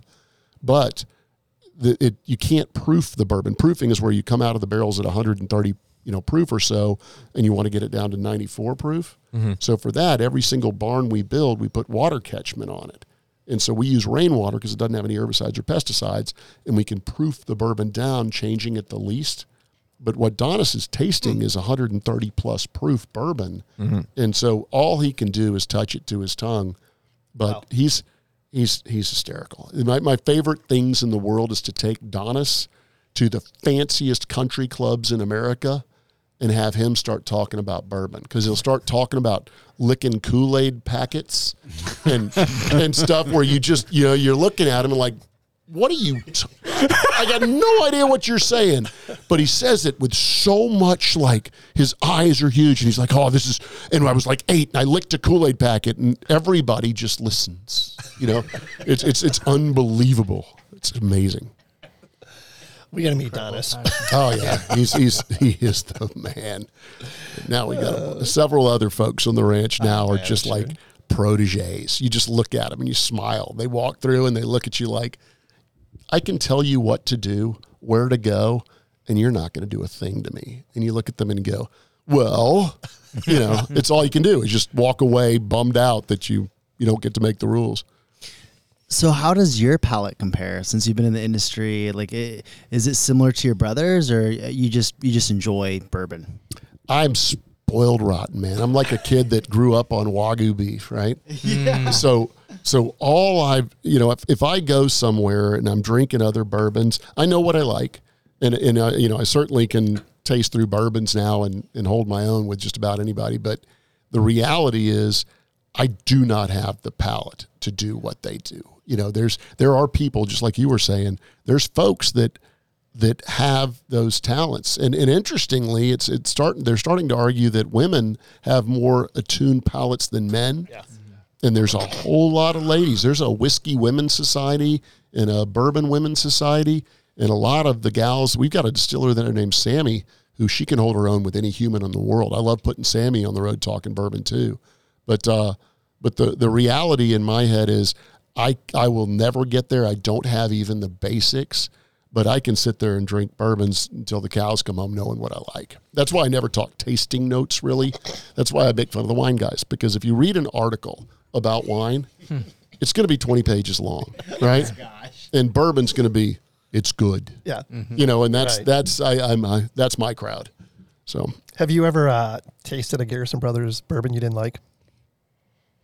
No, and it's probably more founder syndrome than quality. Hmm. You know, if you spend six years trying to make something, by the time it's ready, you think it's the best freaking thing that's ever been made. I remember Yeah. walking around with incredibly young bourbon and going into liquor stores, slamming the bottle on the counter and this and going, "This is Texas first legal whiskey, and it's the best fucking bourbon you're ever going to drink." And they drink it, and they'd start to close one eye and sweat a little bit, you know. And it was young and it was hot, and but at the time, man, I thought it was it was gold. So I, I got to tell you that the the one that I think is brought me back all the way around is the 2020, 2022 small batch. I, I think that that I just am I'm blown away by it. Yeah. So When when was the first? Let's. You said there was a lot of bad. When was the first barrel that you would say, okay, we got this, or we Are got you something asking here? this When so when if was you that? see a dated bottle, you're going to avoid it in the store.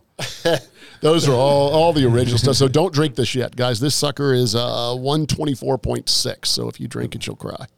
I got one. Does everybody, I think oh, everybody's very got good, yeah, yeah. So, you know, Dan calls it barrel six. There was something that happened in barrel six that he, he and Donnis fell in love with. How many years ago was that? Oh, that would have been 2007, probably. Probably before that, long before I got involved. I spent five years trying to talk Dan out of this. It- hmm. this is the single dumbest business model ever, ever, Wait, ever, wait, wait, wait. ever. Is it compared to Bad Donkey? No. Okay. Second single. dumbest. Yeah. Yeah. Because God, I lost my ass. Um, this one just came around somehow. Yeah, yeah. So I spent I spent years trying to talk him out of it because I was like, man, this is this is silly, you know. And Dan would look look you right in the eye before he had made a drop of bourbon and say, "I'm going to make the best bourbon in the world." And and it was just that level of of absolute insane. And it, it- yes, it's bragging, but he doesn't see it like that. It's like he ten years out is where his head is, and he just decided it's what he's going to do. But yeah, so I, I spent years trying to talk him out of it, and then I spent years trying to drag my ass into it. You know, I, I was like, okay, buddy, you need a co-drinker. I got this. I'm your guy. It's the crazy people that believe that they will that end up actually doing it. So yeah, Isn't that props uh, to your the brother. whole manifestation thing? Yes, Right? manifest it, right? It, I, I totally buy that. There's there's people in this world. I mean, th- th- Dan is is speaking at colleges now all the time, and it, and it makes me smile just because he, Dan, I think, is nowhere in his mind is is he reached what he has in mind.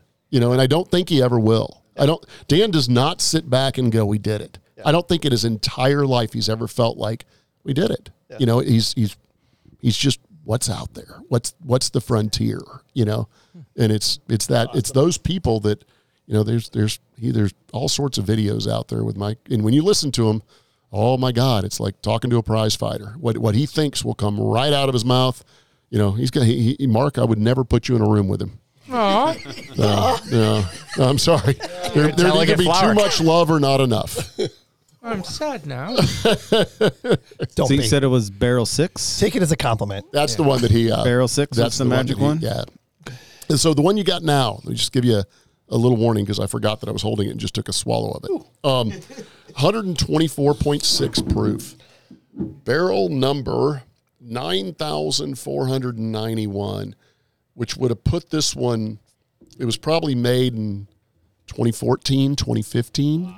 Um, but it was only, it's only, I bet you four years old because we, we dump at about four years. Unless Donnis has got something, when he sees something that he's just absolutely zoomed in on, he calls them his piggyback, piggy bank barrels. Those become what we call cowboy bourbon. And those are the oldest barrels, and it's his favorite barrels on the entire ranch. We don't proof them down. They come out at whatever proof that that small group of barrels is going to evolve to and uh, it's insanely strong. But for whatever reason, when somebody was asking a minute ago what my favorite release was. I don't really have an answer to that, but I can tell you this 9000 series just lit my candle. I mean, when I drink it, I just get so much depth to it. It just keeps moving around on my palate. I get it up high. I get it. I mean, it's just everywhere. So that's why I grabbed these two. But uh, yeah, Wow. so yeah, these are. We also That this, is interesting. It is. It? It's got a lot, very complex. Yeah, think about that. Don Donnis was playing that seven years ago, eight years ago, probably. And uh, So the process of taking it from say 130 proof to 80 proof or 90 proof, does that change the profile at all? The, scent, the flavor profile? yeah, yeah, no, and, and so you've got to play into that. You know, you got to think through what's going to happen. So he'll bring it down a little at a time, Oh, and if he's not ready, he's not ready. You know, he's we, he releases different bourbons at different proofs. So Guadalupe will go out at like I think 107. You know, D- Dan's going to kill me because I make up these numbers. I don't know what the hell the Guadalupe is. but uh, you know, it's it's a hundred plus. We'll say Balmorhea is always 115. Um, Laguna goes out at different proofs. You know, all these different bourbons are where he feels it hits the mark, and he'll stop. And by the way, when you're running spreadsheets, that really makes it hard. Well, we've got 72 barrels of this that should generate X. No, because I'm going to do it at 115 proof. Shit, you know. And but but Dan and Donnis don't care. I mean, truly, that that becomes somebody else's problem. Their job is to make better bourbon, and that's all they're going to do every single day. Uh, I can honestly say that is uh, mind blowing. all right. Yeah. I'm- see, when you were talking, weren't you to- the uh, George T. Stagg? Oh yeah, yeah. Did I get it? Uh, I I mean it is Big. It is. beast of a weeded bourbon. Yeah, that's that's, That's the a good one I way to knew that was describe gonna- it. So what's next? What secret sauce are you guys cooking All right. up?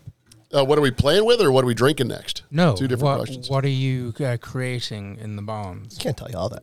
Yeah, the only one I'll, I'll I'll talk about just because I saw it on a spreadsheet Okay.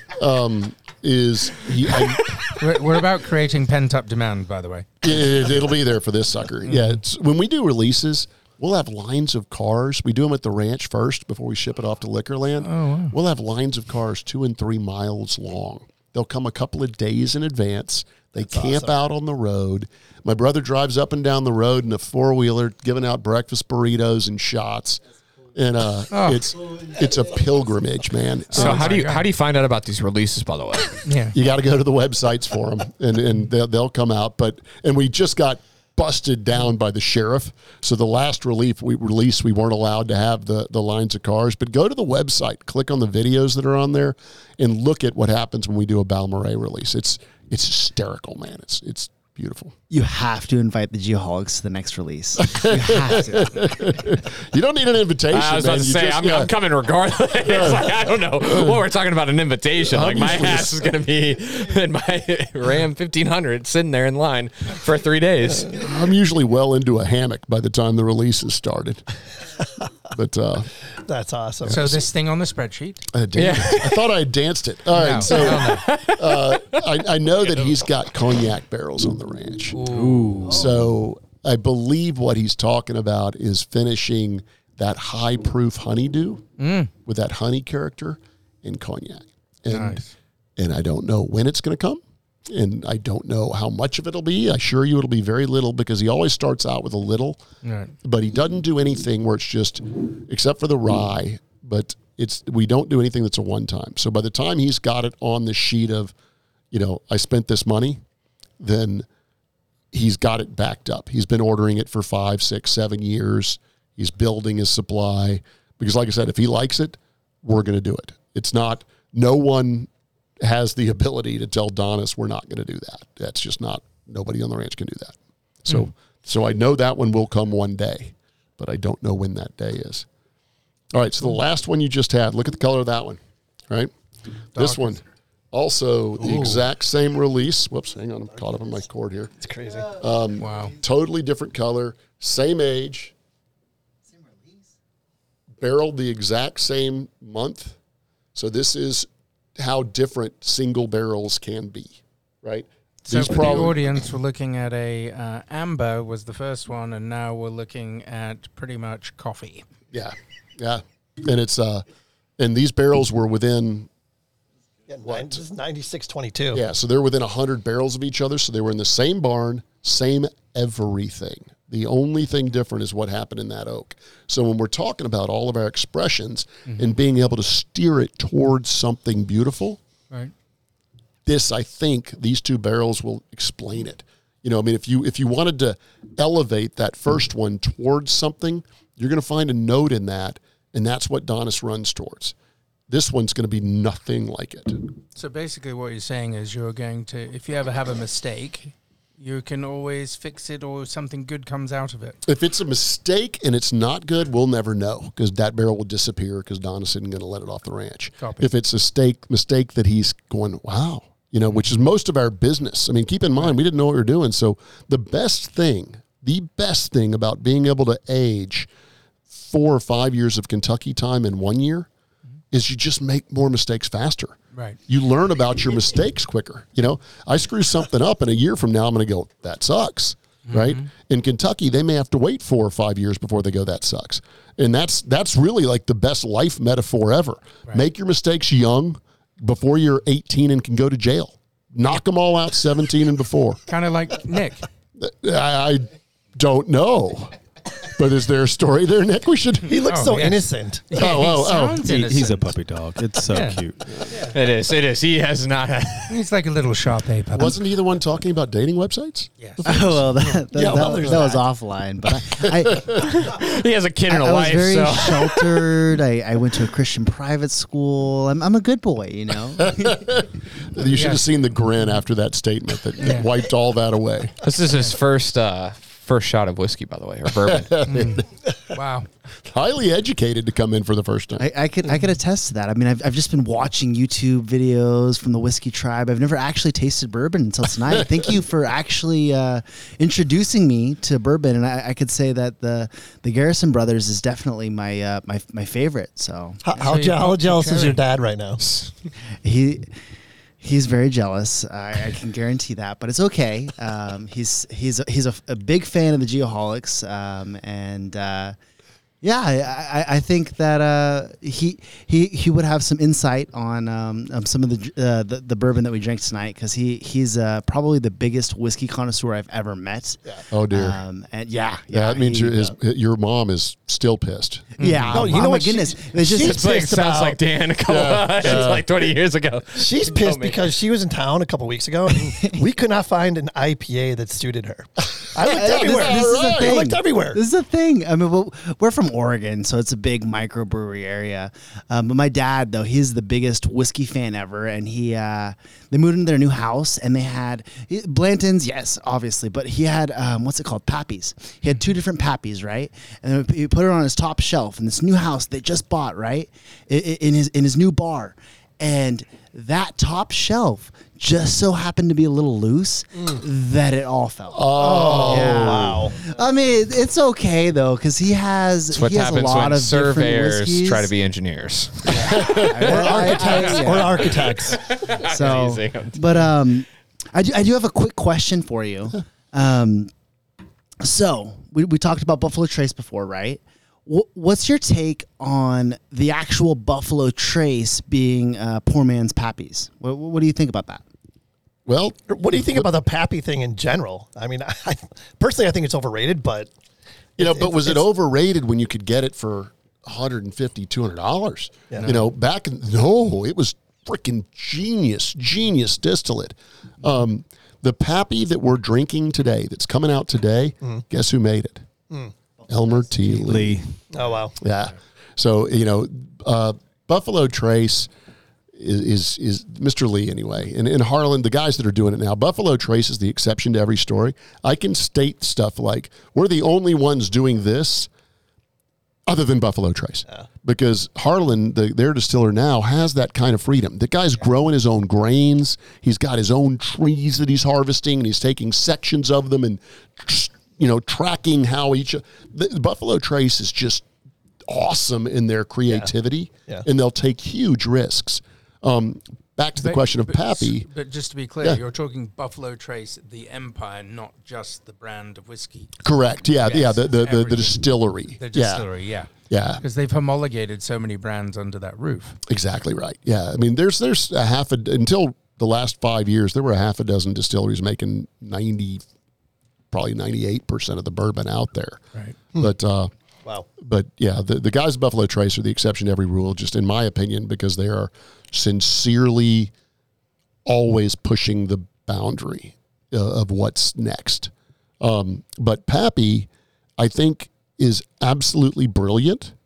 I, I think that it's become more of value for its uh, what's the word I'm looking for rarity. You know, it's it's priced itself out of the market. But guess what? The guys that make it sell it for the same price they always have. Everything you're seeing is not going to the to the Van Winkle family and, and the guys over at Buffalo Trace. That's all what happens after the bottle leaves the their, Fry their still box. pays 159 bucks for the 20 year. That's what they pay, and but That's the guys that wait in line in the parking lot on release day. Yeah, and, And, and, buy and- two. yeah, and a It's ton like of a- them make like a an absolute subculture, fortune. you know? Oh, it is. It's a yeah, completely. subculture. So, yeah. so I'm. I'm- so I'm part of this uh, Arizona Bourbon Society group Mm-hmm. in uh, on Facebook, and so they post all these bourbons. And this person four days ago post a Buffalo Trace in a I think it's a Total Wine sticker, and it says like behind glass limit one. You can only buy it for twenty five ninety nine. And it's traditional Buffalo Trace. Traditional Buffalo Trace. Wow. Think about that. Think about where whiskey is right now. That's that's what's happened in the bourbon world. You know, we we have increased our production every single year. We virtually doubled it Mm. for the last 4 years and we've been growing like a weed before that.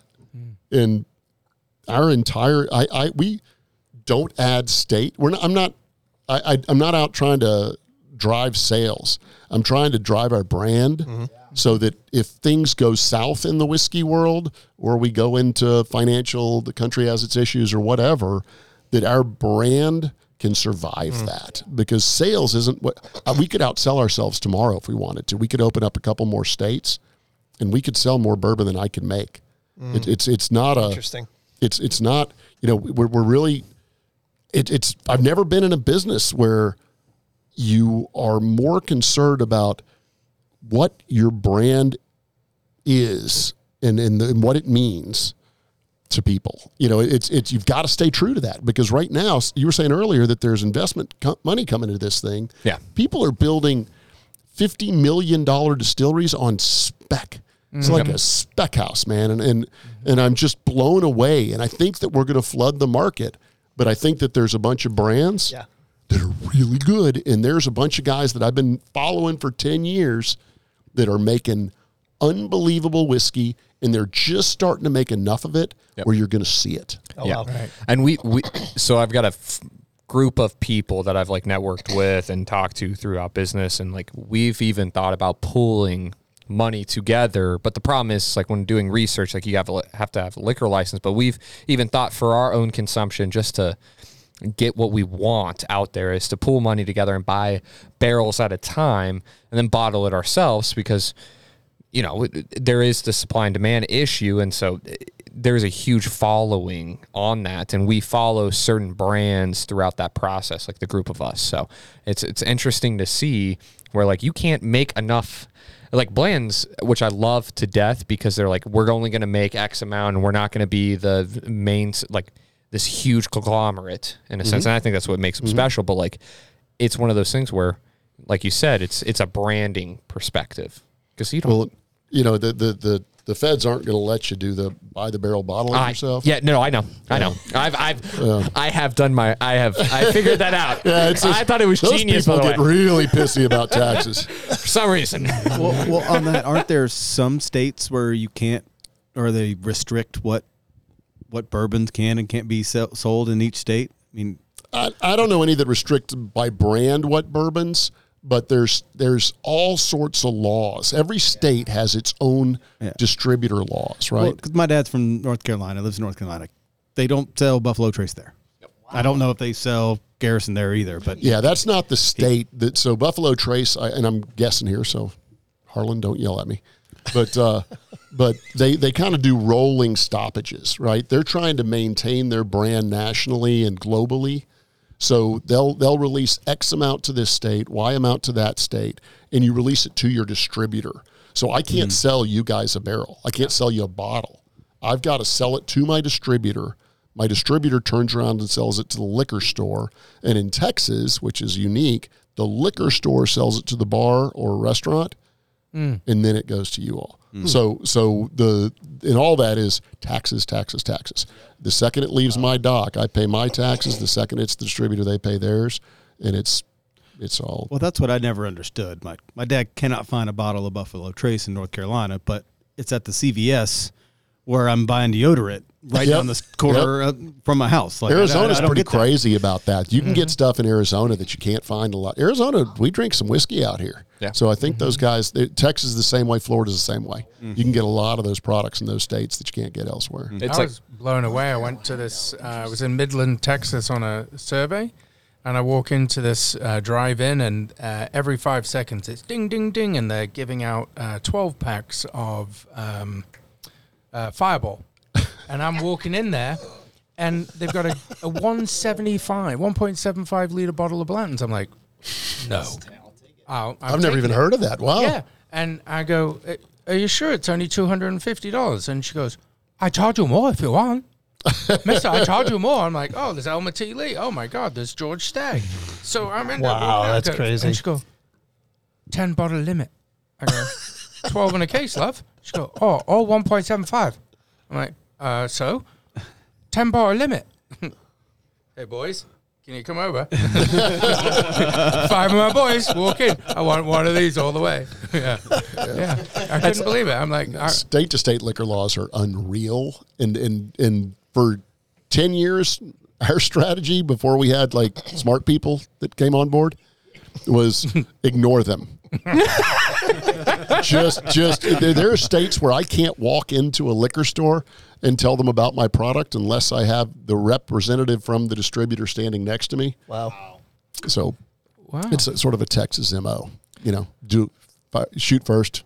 You know, aim later. Yeah, yeah. That's the uh, ask for forgiveness, right? Yeah, yeah. so there's, there's so many laws around it because like I'm a big Suns fan and uh, Charles Barkley has his vodka and gin line. I'm a big gin drinker, so I'm like trying to find Redmont or whatever it's called, and I can't get his gin. Any you have to go to Alabama, I think, or wherever he's distilling it from. And uh, yeah, no, it's it's interesting. I can't find it in the stores or anything. That guy cracks me. so so we, Does, right? we have so many listeners all over the, the country, and I think we have one individual in India. Australia, Australia. No, he, he Oh. Patel's from India. Oh, oh. yes. Um, anyway, be quiet. I thought you were talking about pita.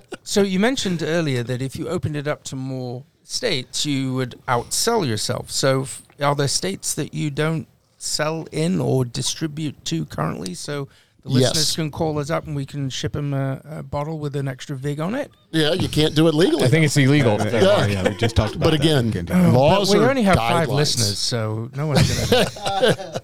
Hopefully, none of them's a cop. Yeah. Um, yeah, we, we just started opening control states.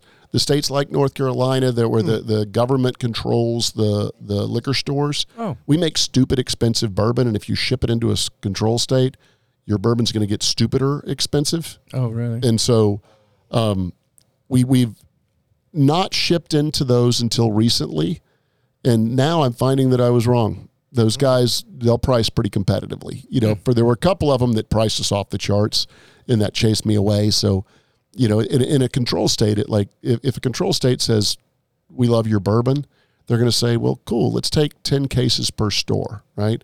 And then they've got 400 stores and all of a sudden I don't have enough bourbon anymore to supply Florida or Arizona. Or, and the, the thing about our world is once you're put on a menu at a restaurant, they printed that sucker, they got a plan. You want to mm-hmm. piss them off? Yeah. Run out. Mm. Yes. You know, all of a sudden they're all ticked off at you. So we're really cautious about like trying to grow smart. Sure. Right. And which is a problem because I'm not smart. Hmm. Well, and your brother's an yeah, idiot. Yeah, Yeah. there's your so brother, who's so- driving the bus? yeah. No, and there's a I know. answer. That's a bus. gal named Lynn. Donnis. Yeah. Yeah, No, we his hired a wife. gal named Lynn who who quickly got on the bus and went, "We're all gonna die," and she took the steering wheel. And thank God, ever since she came on board, we're we're just growing like crazy, and people keep telling us we're good at what we do, and I'm like, are you kidding? All I ever told was told for the first ten years is you two suck. That was that was the most positive criticism I would, you know. And now it's like, wow, you guys are really good at this, and I'm like, Hey, it, it kind of sounds like the, sounds like the podcast. you guys suck. So, what is your number one state? Is it Arizona because you're here? Texas. Yeah, we're the number one selling nationally. We're the number one selling whiskey in America over seventy five dollars, which is hysterical. But everything we do is over seventy five bucks. And then in Texas, make sure you add that I am making this shit up. But You're- I, he's making this shit up, by the way. yeah, yeah. Complete bullshit. But I want to say it's thirty five bucks and above. We're the number one whiskey in Texas. So we sell a ton of bourbon in Texas. And it's kind Very of a good. Texas. product. Congratulations. And they like their booze. We we drinks a bit. Yeah. Yeah. What's the, you said something earlier about uh, like supply are supply chain issues affecting your operation at all? Uh, we got, I wouldn't call it lucky. We got Lynn, and Lynn started to uh, really get ahead of a lot of that. And so somehow we had a little issue with bottles for a little while, but between Lynn and Donnis, Donnis doesn't work with anybody he doesn't like implicitly trust. So all the folks that grow our grain are really close. They're good friends. We've we've like deep relationships, and um, so we've never had any grain issues. Um, we had some bottle issues, uh, but but we've gotten past all that. So we're we're kind of like hoarding supplies now. So we're we're in super good shape. Our only limiting factor is time and capacity. You know what, how much we can make and how fast. Yeah. So you create bourbon. I'm kind of curious. Do you drink other spirits and like, or do you do you prefer other spirits in a sense, like, or no? I drink Coors Light and bourbon. I love Coors Light. Okay. Yeah, I, I, I, I'm, I'm, I, I used to be ashamed, but by God, I'll look. dead I drink cheap ass wi- beer and crazy expensive whiskeys.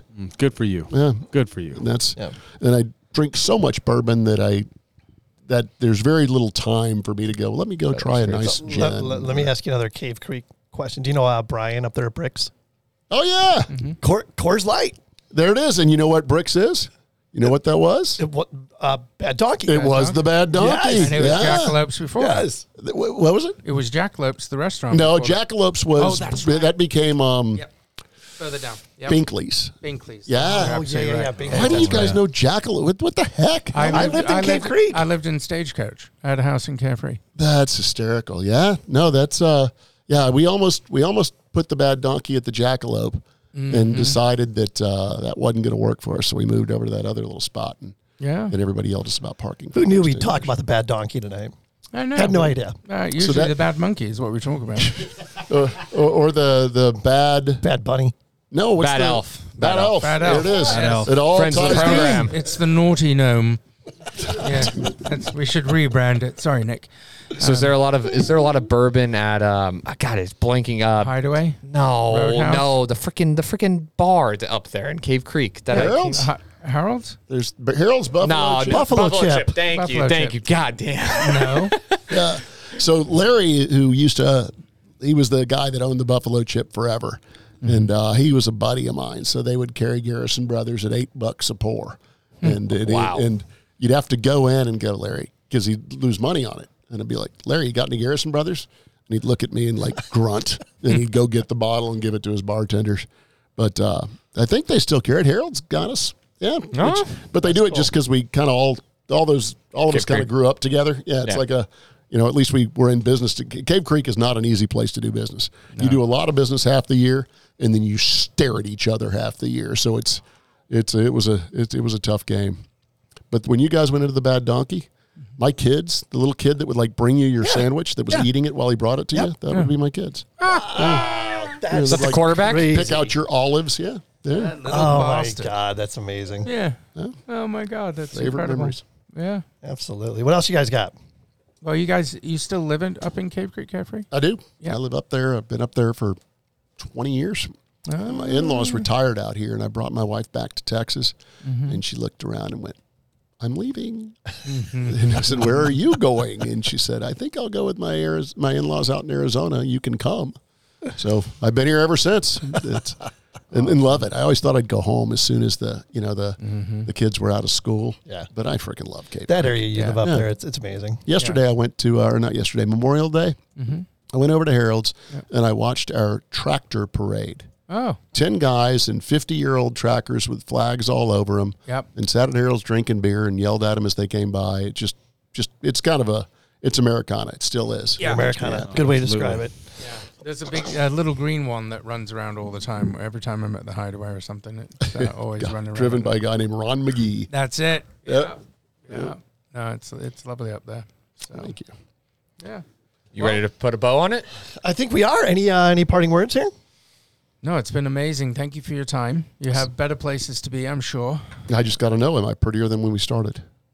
Absolutely. You're, you're No. pretty the minute you walked in. No, We're- I'm telling we're- you, that's what Garrison Brothers does. Is I think it makes No, no, other no, no, people no, no. think I'm pretty. No, you said blind or pretty. I'm blind. You're blind. All right, all right. Uh, you know, you keep pouring those those little bottles. on Uh, the subject of bottles, I've kicked my water bottle over like eight times. You'll be a freaking Victoria's Secret model after those little bottles. Well, I- we're, I- we're grateful for you sharing. Yes, uh, thank your, you. Your What a fun special group. stash. I can't say that I was impressed over five years ago when I was first introduced, and looks like it's even picked up from there. So Cool. And Nick, you need to tell your dad. It sounds like he buys expensive bourbon. yeah, he needs some Garrison You know what's Brothers. funny? His wife, I'll, I'll- I'll leave Garrison you with Brothers. this. We, we FaceTimed him before the show, and he said, "Garrison Brothers, no way! I'm jealous." That's exactly All what he said. So Except it needs to be on the top shelf next time. That's Not, where it's not on going. the ones he builds. consult consult your local engineer next time. All right, guys. Well, hey, thanks so much again, Charlie. This has been an absolute blast. Couldn't have a better time, guys. Thank you very much. Yep, there you have it. Adding value, making friends. Happy to call Charlie my friend. Thanks again for listening to our loyal friends of the program. Uh, just like bad, what'd you call him? Naughty no. Naughty gnome. Be sure to mention you're a Geoholic when you reach out to any of our friends of the program for special promos. Download the Geoholics app from landsurveyorsunited.com. Some reason my tongue feels swollen. Is that a mm. side effect of bourbon? Last but not least, pay it Say that forward. stuff to Mark. I can't do it. You make friends. Dire Straits so far away from me, available everywhere. Until next time, drink lots of Garrison bourbon, and most Absolutely. importantly, be safe and healthy. Do it with a straw. Salute, guys. Thank you.